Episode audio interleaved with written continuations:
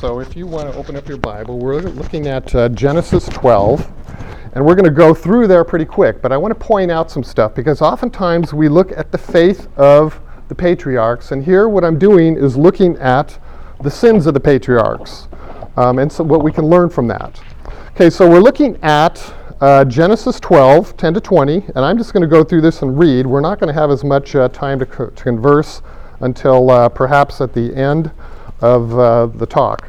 But verse 10, it says, Now there was a famine in the land, so Abraham, Abram went down to Egypt to sojourn there, for the famine was severe in the land. When he was about to enter Egypt, he said to Sarai, his wife, I know that you're a woman beautiful in appearance. And when the Egyptians see you, they will say, This is his wife. Then they will kill me, but they will let you live. Going down to verse 15. And when the princes of Pharaoh saw her, they praised her to Pharaoh. And the woman was taken into Pharaoh's house. And for her sake he dealt well with Abram, and he had sheep, oxen, male donkeys, male servants, female servants, female donkeys, and camels. Verse 18 So Pharaoh called Abram and said, What is this you have done to me? Why did you not tell me that she was your wife? Why did you say she is my sister, so that I took her for my wife? Now then, here is your wife. Take her and go. So, was this a one time incident with Abraham? No, it wasn't. We see this again in Genesis 20. From there, Abram sojourned towards the territory of the Negeb and lived between Kadesh and Shur, and he sojourned in Gerar.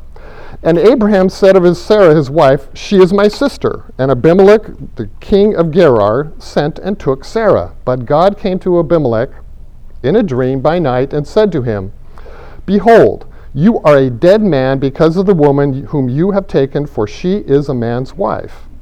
Then dropping to verse 7 Now then, return the man's wife, for he is a prophet, so that he will pray for you, and you shall live. But if you do not return her, know that you shall surely die, and you and all who are yours.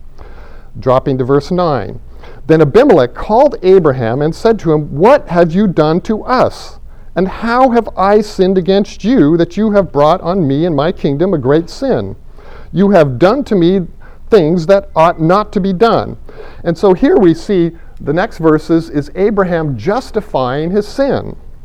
We see in verse 11 Abraham said, I did it because I thought there is no fear of God at all in this place, and they will kill me. Besides, uh, because of my wife. And besides, she is indeed my sister the daughter of my father, though not the daughter of my mother, and she became my wife. So what he's saying is that uh, Sarah is his half sister, same father, different mothers. So he was just portraying the fact that he's my, she's my half sister and hiding the fact that she was also his wife. Then Abimelech took sheep um, and oxen and male servants and female servants and gave them to Abraham and returned Sarah, his wife, to him. But what we see here is that this sin, this half lie, okay, big deal. It's okay, it's a half lie, half truth. What happens here? It gets passed on to Isaac, and Isaac does the same thing. Genesis 26, 6 to 14. So Isaac settled in Gerar. When the men of the place asked him about his wife, he said, She is my sister.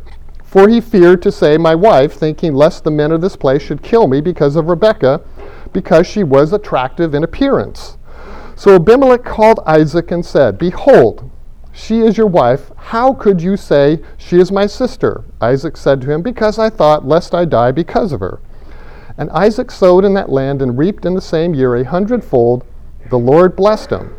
And the man became rich and gained more and more until he became very wealthy. He had possessions of flocks, herds, and many servants, so that the Philistines envied him. So, what we see here um, in, Genesis, in, Genesis, interestingly enough, it doesn't condemn this. So I guess you could bring up the question okay, was, was um, Abraham and Isaac blessed because he lied or in spite of the lie? Um, I would argue the latter. And, uh, you know, I sort of have a principle here. Sin can be profitable in the short term, but has long term consequences. Well, what happened when he left Egypt? When he left Egypt, Genesis 16:1, now Sarah Abram's wife had borne, to, born him no children. She had a female Egyptian servant whose name was Hagar. Okay, where did Hagar come from? She came from Egypt and probably was part of the gift from Pharaoh to Abraham. Well, you know the story. Um, Hagar um, has a son, Ishmael, who uh, Sarah says, you know, go ahead and have a son. Perhaps God's working through, through Hagar. And eventually Isaac is born. There's conflict between um, Isaac and Ishmael and Sarah and Hagar. So she is sent out and uh, they become a nation. Now, it's my understanding Ishmael is the forefather of who? The Arabs. Okay? Who wants to destroy Israel? The Arabs. Okay? So that was a long term consequence. And so uh, I would argue that even though they benefited in the short term, that was not the case in the long term. So then what we see is we, so we see Abraham is deceived and Isaac has deceived the king. But now what we're going to see is that not only do they deceive, but they are deceived. And Isaac introduces yet another sin. And it just seems small here, and that is favoritism. Okay, we look at Genesis 27. When Isaac was old, his eyes were dim, so that he could not see. He called Esau, his older son, and said to him, My son. And he answered, Here I am.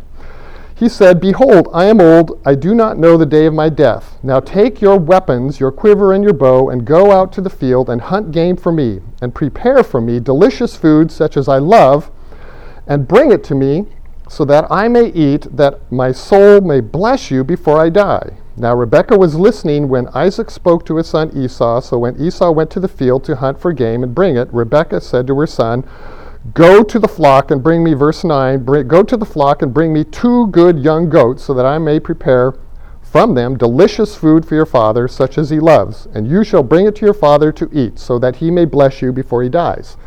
Well, I'll continue with that, but uh, just a couple comments. One, you know that um, Isaac, in Isaac's eyes, his firstborn Esau is going to be the one to carry on the name. He loves an outdoor, he's an outdoor man. He loves the hunting that he does, he loves the food.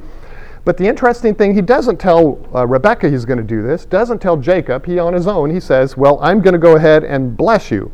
Rebecca hears this, of course, and then she says, verse uh, Jacob says to uh, Rebekah, his mother said to him, um, Let your curse be on me, my son, only obey my voice and go bring them to me. Interesting little verse there because after all this occurs, what happens to Rebecca? Jacob is gone. She never sees Jacob again in her life, never sees any of her grandchildren, and lives under the misery of Esau's wives. But continuing on, Verse 18 So he went to his father and said, My father. And he said, Here I am. Who are you, my son? Jacob said to his father, I am Esau, your firstborn. I have done as you told me. Now sit up and eat of my game, that your soul may bless me. But Isaac said to his son, How is it that you have found it so quickly, my son? He answered, Because the Lord your God granted me success. Then Isaac said to Jacob, Please come near, that I may feel you, my son to know whether you really are my son Esau or not. So Jacob went to near to Isaac his father, who felt him and said, The voice is Jacob's voice, but the hands are the hands of Esau. And he did not recognize him because his hands were hairy, like his brother Esau's hands, so he blessed them. And that's interesting. He, he, the question still lingers in Isaac's mind. He said, Are you really my son Esau? And what did Jacob say? I am. Okay, so here you see you see the deception of half lie of Abraham leading to the full lie of Isaac, and now Isaac is being lied to by his son and conspired with his wife to do that as well. And what do we, what do we know Jacob as? Jacob the deceiver. Okay, that's what we know him to be. So we see here. Um, what happens in Genesis 29? Then Laban, so Jacob flees to Laban. Then Jacob, Laban says to, said to Jacob, Because you are my kinsman, should you therefore serve me for nothing? Tell me, what shall your wages be? Jacob loved Rachel, and he said, I will serve you seven years for your daughter Rachel. So Jacob served seven years for Rachel, and they seemed to him but a few days because of the love he had for her. Then Jacob said to Laban, Give me my wife, that I may go into her, for my time is completed. So Laban gathered together all the people of the place and made a feast. But in the evening he took his daughter Leah and brought her to Jacob, and he went into her. Um, and Laban gave his female servant Zilpah to his daughter Leah to be her servant. And in the morning, behold, it was Leah. And Jacob said to Laban, What is this you have done to me? Did I not serve you for Rachel? Why then have you deceived me? Okay, should it be any surprise? If you're going to deceive someone, chances are you're going to be deceived in return. Laban said, It is not done in our country to give the younger before the firstborn. Complete this week of this one, and we will give you the other in return for serving me another seven years. And Jacob did so. Verse 30, okay? What do we see here? We see not only do you see the deception, but we also see that other sin rearing its head, and that's favoritism. So Jacob went into Rachel also, and he loved Rachel more than Leah, and served Laban for another seven years. So, what we see here is that the lies of Abraham, half lie to a full lie, the lies are getting greater. Um, we see the favoritism, which seems small. It seems small to, uh, from Isaac's perspective. Yeah, I like my son Esau, you know, a little bit better. Is growing into outright favoritism uh, from Jacob to his wives. But then we see in uh, Genesis 37 Jacob lived in the land of his father's sojournings in the land of Canaan. These are the generations of Jacob. And again, verse 3, we see that sin. What is the sin occurring? Favoritism. Now, Israel or Jacob loved Joseph more than any other of his sons because he was the son of his old age. So we see not only favoritism to his wife, we see favoritism to his sons as well. And you can imagine how that would make the sons feel. Now, um, well, we know. We see, uh, we see later on. A couple of verses I just want to throw in here Proverbs 22 8. Whoever sows injustice will reap calamity, and the rod of his fury will fail. And Proverbs 26 28. A lying tongue hates its victims, and a flattering mouth works ruin. Okay, so we see that played out later on. Genesis 37, verse 13. And Israel, or Jacob, said to Joseph, are not your brothers pasturing the flock at Shechem? Come, I will send you to them. And he said to, to them, to him, Here I am. So he said to him, Go now, see if it is well with your brothers and with the flock. And the man said, They have gone, for, oh, uh, gone away. For I, so we, for, dropping down to 17, he goes to Shechem. He's told that they're, they went to, to Dothan. So in verse 18 it says, They, the brothers, saw him from afar, and before he came near to them, they conspired against him to kill him. Okay, so going through this again, you have lying and favoritism, and the favoritism is looking like it's going to be murder, okay, because they want to kill Joseph. Come now, let us kill him and throw him into one of the pits. Then we will say that a fierce animal has devoured him, and we will see what will become of his dreams. Uh, but when Reuben heard it, he rescued him out of their hands, saying, Let us not take his life. And Reuben said to them, Shed no blood, throw him into the pit here in the wilderness but do not lay a hand on him, that he might rescue him out of, this, out of their hand to restore him to his father. So when Joseph came to his brothers, they stripped him of his robe, the robe of many colors that he wore, and they took him and threw him into the pit. The pit was empty, and there was no water in it. Okay, now when we look at the sons of Jacob, the movers and shakers in that group of brothers were the four oldest, okay? Who would that be? Reuben, Simeon, Levi, and and Judah. Okay, first of all, they were the, the oldest sons of Leah, so they were the oldest sons, and then many of the sons that came after, they were the sons of the concubines or the handmaidens. You have Zilpah and Bilhah. Okay, so the movers and shakers, as far as those brothers are concerned, are Reuben, Simeon, Levi, and Judah. Okay, so we know when we look here, and I'm doing some deduction. I'm not uh, feel like I'm not you know, reading into the passage, but I'm feeling like we can figure it out. Reuben is not in on this, okay? He knows the consequences. Judah, we'll find out later, says he has an alternate plan.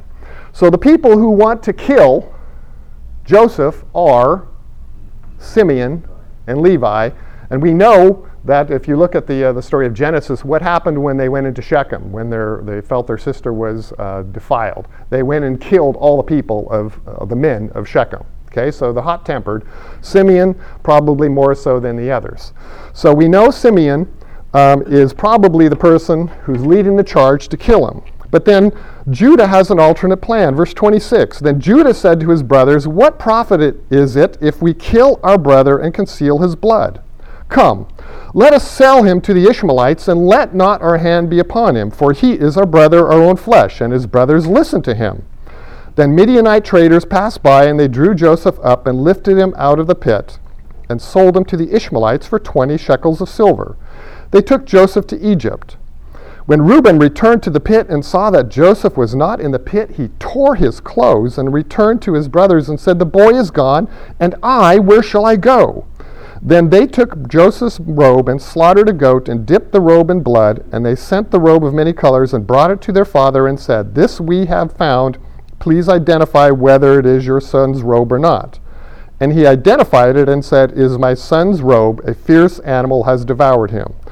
Okay, so who are the sons that likely had presented the robe to, to Jacob? Okay, Reuben's out. I'm, I think Reuben, Reuben's saying, hey, I'm not going to go in on this. You got to handle it. So probably Simeon and probably Judah, right? Judah hatched the whole plan to dispatch of him with the Midianite trailers, traders. So it is very likely Judah has a personal hand in actually presenting the robe. Now, what's cool from his perspective, he says, I didn't even have to lie about it because because his father just deduced the fact that he was killed by a wild animal.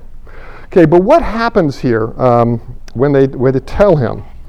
Um, then Jacob tore his garments and put sackcloth on his loins and mourned for his son many days. All his sons and his daughters rose to comfort him, but he refused to be comforted and said, No, I shall go down to Sheol to my son mourning. Thus his father wept for him. So Jacob is in a perpetual, a long term depression because of the loss of his son Joseph. Now, you can imagine Judah. Um, Judah is probably feeling a ton of guilt at this point. He's constantly seen his father depressed, and it's weighing on him. And I believe this is what leads him to chapter 38, Genesis 38 it happened at that time Judah went down from his brothers. So he says, you know what, I need to get out of this, this uh, environment, and turned aside to a certain Adullamite whose name was Hira.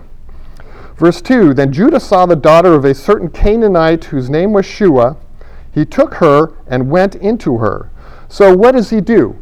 He's told, these people are told not to marry the heathen Canaanites, and he decides to go leave his brothers and he marries a Canaanite woman.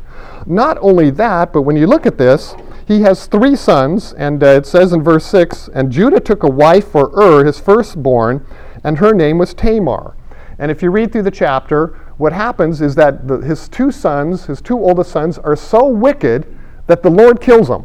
That's the way it reads. The Lord decided he was going to kill him. So he's a deceiver. He marries a Canaanite woman, and he's such a bad father, his two oldest sons are taken out by the Lord. So then what happens? Um, verse 13. Um, well, verse 12. In the course of time, the wife of Judah, Shua's daughter, died. So now Shua's wife has died. Verse 13 And when Tamar was told, Your father in law is going to Timnah to shear a sheep, she took off her widow's garments and covered herself with a veil, wrapping herself up, and sat at the entrance to Enaim, which is on the road to Timnah. For she saw that Shelah was grown up and she had not been given to him to marriage. Uh, that was the custom because that was the only way to basically supply their needs was for them, for their, their, their sons of the, the, the, the person who was died to supply them with an heir. So uh, says in verse 15, um, verse 13, and when Tamar was told, Your father is going to Timnah to shear a sheep, she took off her widow's garments and covered herself with a veil, wrapping herself up, and sat at the entrance. Well, I just read that. When Judah saw her, he thought she was a prostitute, for she had covered her face. He turned to her at the roadside and said, Come, let me come in to you. And then verse 18 he said, What pledge shall I give you? She replied, Your signet and your cord, and your staff that is in your hand. So he gave them to her and went into her, and she conceived by him. About three months later, Judah was told, Tamar, your daughter in law has been immoral. Moreover, she is pregnant by immorality. And Judah said, Bring her out and let her be burned. As she was being brought out, she sent word to her father in law, By the man to whom these belong, I am pregnant. And she said, Please identify whose these are, the signet and the cord and the staff. And Judah identified them and said, She is more righteous than I, since I did not give her to my son Shelah, and he did not know her again. When the time of her labor came, there were twins in the womb. And when she was in labor, one put out a hand, and the midwife took and tied a scarlet thread on the hand, saying, This one came out first. But as he drew back his hand, behold, his brother came out, and she said, What a breach uh, you have made for yourself. Therefore his name is called Perez. Afterward, his brother came out with a scarlet thread on his hand, and his name was called Zerah. So we see here not only is Judah, who had deceived Jacob, now deceived by his daughter in law Tamar. You know, I sort of, it's sort of a good news, bad news. Well, Judah, there's good news and bad news. The good news was the woman you went into is not a prostitute. The bad news is she's your daughter in law. You know, so uh, it's a bad situation for him. And you know what? You, when he's when he's called out by Tamar, his reputation is shot. Okay, um, I mean, you can look at Judah and you say, okay, so he's deceived Jacob. He marries a pagan woman. Uh, such a bad father. His sons are killed, and then she has he has relations with his daughter-in-law. How much worse can it get? I think he's hitting bottom, but it's not bottom enough yet. Okay, then verse uh, then uh, Genesis 42. Now Joseph was governor over the land. This is start verse 6. He was the one who sold to all the people of the land. We know that Joseph at this point is second in command and charge of the food. And I sort of think that he wanted to be on the perimeter because he knew that his brothers were going to have to come and get food. So I think he sort of wanted to be stationed there, knowing that that was where they were going to be coming. Joseph saw his brothers and recognized them, but he treated them like strangers and spoke roughly to them. Where do you come from? he said. They said, From the land of Canaan to buy food. And Joseph recognized his brothers, but they did not recognize him. Verse 9 And Joseph remembered the dreams that he had of them, and he said to them, You are spies. You have come to see the nakedness of the land. They said to him, No, my lord, your servant have come to buy food. We are all sons of one man. We are honest men. Your servants have never been spies. Then looking at uh, Genesis 42 18. On the third day, Joseph said to them, Do this, and you will live, for I fear God. If you are honest men, let one of your brothers remain confined where you are in custody, and let the rest go and carry grain for the famine for your households. And bring your youngest brother to me, so your words will be verified, and you shall not die. Then they said to one another, In truth, we are guilty concerning our brother, in that we saw the distress of his soul when he begged us, and we did not listen. That is why this distress has come upon us. And Reuben answered, he still remembers this, right? Years later, Did I not tell you not to sin against that boy? But you did not listen. So now there comes a reckoning for his blood. And they did not know that Joseph understood them, for there was an interpreter between them. Now, who do you think you imagine that he held to be put in prison? Simeon. Okay, what does it say that? Verse 24. Then he turned away from them and wept. And he returned to them and spoke to them, and he took Simeon from them and bound him before his eyes. So, what do they do? They go back and they find out that not only do they have the food, but they put the money in the sack. Why would he put the money in the sack? I think part of it is he was not sure if they would have money enough to come back. So, by giving them money, he knew that they would have money to return. Okay, so we see that in Genesis 43. Um, and they're told at this point they run out of food, and they said, uh, um, I think this is with Jacob. He says, Take the double the money with you. Carry back with you the money that was returned in the mouth of your sacks. Perhaps it was an oversight. Take also your brother, arise and go again to, to the man. So the brothers have to had tried to convince Jacob to send Benjamin. He didn't want to send him. Finally, he says they're out of food. We have to take Benjamin. So they take him. Verse, 4, verse 16 When Joseph saw Benjamin with them, he said to the steward of his house, Bring the men into the house and slaughter an animal and make ready, for the men are to dine with me at noon. So they went up to the steward of Joseph's house and bespoke with him. He replied, Peace to you, do not be afraid. Your God and the Father of your God of your father has put treasure in your sacks for you. I received your money. Then he brought Simeon out to them. Verse 26 when Joseph came home, he inquired about their welfare and said, Is all well? Is your father well? The old man of whom you spoke, is he still alive? They said, Your servant, our father, is alive. He is still alive. Is well, he's still alive. And they bowed their heads and prostrated themselves. And he lifted up his eyes and saw his brother Benjamin, his mother's son, and said, Is this your youngest brother of whom you spoke to me? God be gracious to you, my son. And they sat before him. This was interesting. The firstborn according to the birthright, to the youngest according to his youth. And the men looked at one another in amazement. Okay, so at this point they're thinking, oh, things are going pretty well. But Joseph is, um, has a plan here, and we see that in Genesis 44. Then he commanded the steward of his house, fill the men's sacks with food as much as they can carry, and put each man's money in the mouth of the sack, and put my cup, the silver cup, in the mouth of the sack of the youngest, with his money for the grain. And he did so as Joseph told him. As soon as the morning was light, the men were sent away with their donkeys. They had only gone a short distance from the city. Now Joseph said to his steward, Up, follow after the men, and when you overtake them, say to them, Why have you repaid evil for good? Is it not from this that my Lord drinks, and by this that he practices divination? You have done evil in doing this. When he overtook them, he spoke to them in these words. They said to him, Why does my Lord speak such words as these? Far be it from your servants to do such a thing. Verse 11 Then each man quickly lowered his sack to the ground, and each man opened his sack, and he searched, beginning with the eldest and ending with the youngest, and the cup was found in Benjamin's sack. Then they tore their clothes, and every man loaded his donkey, and they returned to the city. When Judah and his brothers came to Joseph's house, he was there. They fell before him to the ground. And uh, at this point, they are terrified. Okay, so in uh, verse 16, and Judah said, it's interesting that Judah sort of takes the spokesman's role here. What shall we say to my Lord? What shall we speak? Or how can we clear ourselves? God has found out the guilt of your servants. Behold, we are my Lord's servants, both we and uh, he also in whose the cup has been found. So he's saying, okay, we'll all be your servants. But what does Joseph say? But Joseph said, Far be it from me that I should do so. Only the man in whose hand the cup was found shall be my servant. But as for you, go up in peace to your father. At this point, Judah, I think, is really, at, you know, we've seen all the things that have gone on in Judah's life.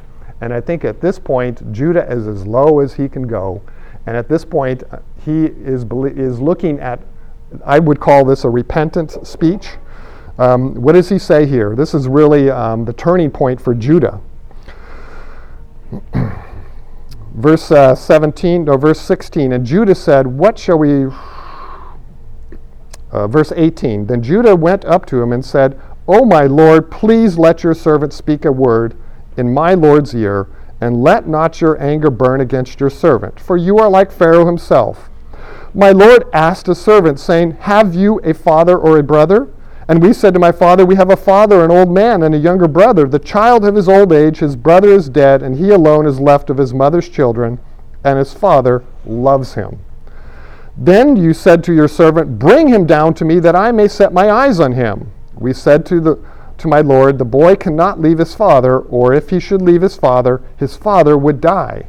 Then you said to your servants, Unless your youngest brother comes down to you, you shall not see my face again. Verse 25.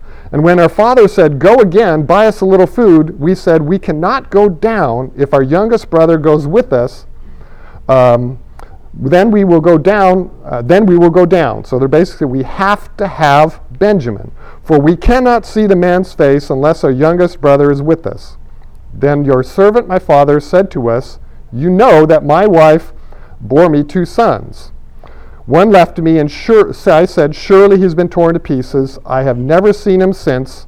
If you take this one from me and harm happens to him, you will bring down my gray hairs to evil to Sheol. So you can imagine Judah, he knows the whole story. He's feeling completely guilty about this. Now, there was, now, therefore, as soon as I come to your servant my father, and the boy is not with us, then all his life is bound up in the boy's life. As soon as he sees that the boy is not with us, he will die.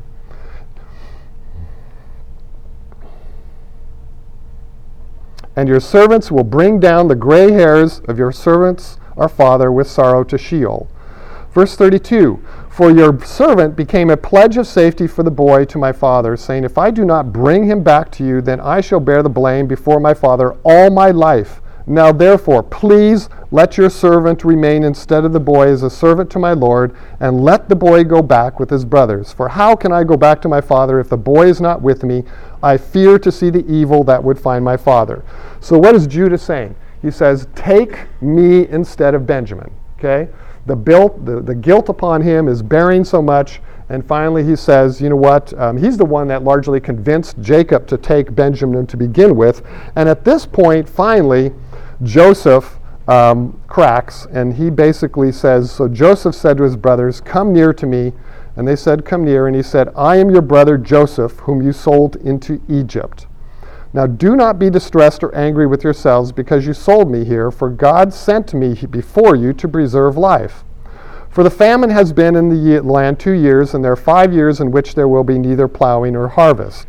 And God sent me before you to preserve you for a remnant on earth and to keep alive for you many survivors. So it was not you who sent me here, but God. He has made me a Pharaoh to, fa- to father to Pharaoh and the Lord of all his house and ruler over all the land of Egypt. And then we know in verse 50 the, the brothers are still concerned that he's going to retaliate once Jacob dies. So in Genesis 50 we, th- we see this. When Joseph's brothers saw that their father was dead, they said, It may be that Joseph will hate us and pay us back for all the evil that we did to him. So they sent a message to Joseph saying, Your father gave this command before he died. Say to Joseph, Please forgive the transgression of your brothers and their sin, because they did evil to you. And now, please forgive the transgression of the servants of the God of your father. Joseph wept, and they spoke to him. His brothers all came down, uh, came and fell down before him, and said, Behold, we are your servants. But Joseph said to them, Do not fear, for I am I in the place of God? As for you, you meant evil uh, against me, but God meant it for good to bring about the many people should be kept alive today as they are today. So do not fear, I will provide for you and your little ones. Thus he comforted them and spoke to them. So, what do we see? What was really the thing that really ended this whole cycle of lies, of favoritism, um, thoughts of murder? But one thing, the one thing that ended it was forgiveness. Okay? And we know this. I know that we had gone through this in Summerfest of Matthew 18. Um, I'll just paraphrase it because you know it well.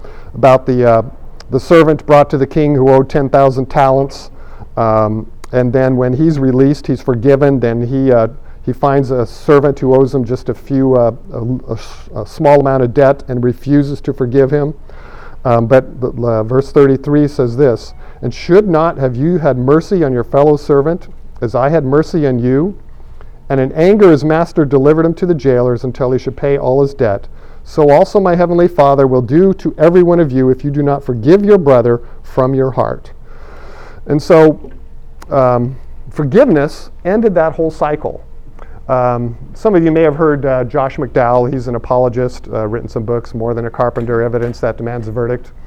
But uh, he said he wasn't a Christian and his father was an alcoholic. And uh, so they had a small farm and one time, his, he, he really did not like his father. But one time, his parents left and they had a farmhand, and the farmhand sexually abused Josh McDowell. So he went to his father and said, Dad, this is what he did to me. And he disciplined him and whipped him and said, You don't talk about people like that. So you can imagine the hatred that he had for his dad. And some people from the secular side would say, you know, justified, right? I mean, what he did to, to me and didn't listen to me um, deserved my hatred. But what he did, something happened to Joshua McDowell, and that is he became a Christian.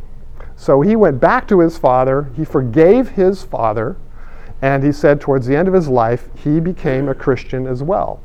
And, uh, you know, some people might argue, well, okay, should you wait for your father to have come to you? You know what? Your father may not have wanted to brought that up, you know. So, so I think uh, we are obligated to forgive. The other thing that I don't believe is the case is that we don't have to wait till we feel that we need to forgive them. Okay? Case in point. Um, Corrie ten Boom. Uh, many, many, of you know the story place, hiding place. Uh, she's in a German uh, prison camp. Her sister Betsie dies in the prison camp, and the uh, and she's going around the country. She's let out of prison for through some error, but she speaks of God's love and forgiveness. And so she speaks in Germany, and when a guard comes up to her and says, So glad to hear about your talk about forgiveness, and he extends her hand, and she recognizes him as the guard most responsible for the death of her sister Betsie. And she, in the book, she says she just froze. It's like, I can't do this. But she sort of mechanically just lifted up her hand and shook it. And he said, once she did that, the forgiveness and the peace of God just flowed into her. So, what I'm saying is this it may not be something that you feel like doing, okay? But the Lord says in Matthew that we need to do it. We are commanded to do that. Um, you know, I talked in the prison, and uh, you know, some of the guys I said, um, you know, for you guys, okay, what if it took, what if it took you coming to prison for whatever length of time you're here for, for you to get to know the Lord? Because you can look at Joseph's story and you could say, you know what, I would spend 13 years in prison if I'd be second in command. Um, now, I don't think these guys that we know are going to be second in command, but, you know, uh, they're in second command to the king. But if, if the Lord had you come to prison to come to know Christ and eventually know the true king, okay, is that something that you can view in a different perspective? And, uh, you know, a lot of those guys uh, really have uh, a love of the Lord there. I know I talked to Tom. Tom's been there the longest. Um, it's interesting. I'll just, the prison, um, we've had problems there with the roof leaking. So when you get a rain, you got to call ahead of time because the roof leaks in the chapel, the ceiling tiles fall down, and uh, sometimes they cancel the chapel, but sometimes you go and you look straight through the roof and they've got ceiling tiles all gone. So uh, about six months ago or more, they, they actually hired a contractor, and he was uh, required to fix the roof and to replace the ceiling tiles. So we went in there, and uh, sure enough, the ceiling tiles look great. Well, as you know, we had a rain not too long ago, and we got an email from the uh, prison that says, um, the chapel's closed, the education room's closed because all the tiles are falling down from the ceiling because the roof is still leaking. So you can imagine what we're thinking. They spent all that money to fix the roof and it's still leaking and the chapel is, is still unusable. But Tom, uh, I know remember one time Tom was saying, um, you know, we, uh, when it rains, he says, I have cardboard rain gutters around my cell with duct tape and they drain into the toilet. And I said, boy, that's pretty miserable. And he says, no, it's actually pretty good because I have a cell to myself. Okay? But he also said this. He said, uh, you know what, there are a lot of people um, I'm in prison, but I am free. And there are a lot of people out there that are free, but they're living in prison. And uh, I think that's something that, uh, that I will always remembered. But uh, I also think when we look at the patriarchs, we look at their faith, we need to be reminded they were not saved because of their works we see it just, I think it emphasizes what it says in Ephesians 2, verse 8. For by grace have you been saved through faith, and not that of yourselves. It is the gift of God, not of works, that no man should glory. Now, I'm going to ask you a question. Um, okay, the line of Christ. Okay, the first three are easy Abraham, Isaac, Jacob. Who's the fourth? Judah. Who's the fifth? Perez, right. It was the, da- the son through the daughter-in-law and not his son, his son Shelah. So I think we consistently see through the scriptures, what does God do? He uses someone like Perez. Um, we see Rahab the prostitute. Uh, we see Ruth the Moabite. And uh, you know, it's interesting. We uh, we talked about the genealogy of uh, the genealogy that we are grafted in and we are adopted as uh, because we're Gentiles. And when the Spanish guy says, well, you guys, you know, do what you want with that, but I'm claiming my staking it, uh, my, my genealogy through this guy Perez. Okay, so, so th- what's the whole point of this? Um, and just sort of following up with this. Um, when it comes to speaking God's word, we speak the truth of God's word, and sometimes we feel like we need to um, be the people that are going to convict people of sin. And the reality of it is, it's the Holy Scriptures that are going to convict people of sin. I've heard that Charles Wesley was converted by a pretty iterant layman who was speaking the truth of the gospel, and he was converted. And uh, I think that speaks powerfully to this, the spirit of the gospel. And you know what? We go to the prison, there's 55 guys. And today, um, there's Henry's going there with a guy, an attorney named Tim and they're going to be crowded into that chapel. And I know that uh, the other rooms are closed, and so there's not going to be enough chairs. They're probably going to meet in their groups, one group in the hallway, probably sitting down on tiles, but they're going to be listening to God's word. And uh, I think that's, that's powerful. And the point of it is, is this in the prison we have 30 Spanish guys who are studying God's word. Of the seven guys that go there, the total amount of Spanish that we know could fit on an El Pollo Loco menu, okay? So a lot of it is, how does this happen? I don't know. We're just faithful to God's word, and we continue to do that. As I understand, there's about nine classes that now are considering to have um, classes in, in prisons. Uh, when I went there a year and a half ago to Dallas, um, I talked to uh, the guy there and I said, Well, this is what we're doing because it's not quite the way it needs to be done. And uh, he said, Well, that's good. That's, you know what? You really can't do that. And so uh, that's just not the way we do things. So uh, when I got back, one of the guys who's in the prison, his mom's in, in, in, Bible Study Fellowship at Pleasant Valley. So I said, you know what? Why don't you email this guy, Tom, and just tell us about how it's affecting your son? Um, and so she did. And I don't know what she wrote, but after that, uh, headquarters have been saying, "What can we do for you?" Okay, so so their Lord, their son is being ministered to, and uh, you know God's work is being done. So, any comments? And I guess I guess the the challenge it is for us as people. What sins in your life, howbeit small, do you think? You know what? I don't really think I need to deal with it. It's such a small scale, but realizing that those sins not dealt with can be passed on from generation to generation, and chances are they're going to escalate. And who are those people in your life that you need to forgive? Um, not because we want to, not because we, we feel like we feel like it, but because of what it says in Matthew that we are we are instructed to do so because of what Christ has forgiven us to do. And so, any comments before we go to Lord in prayer?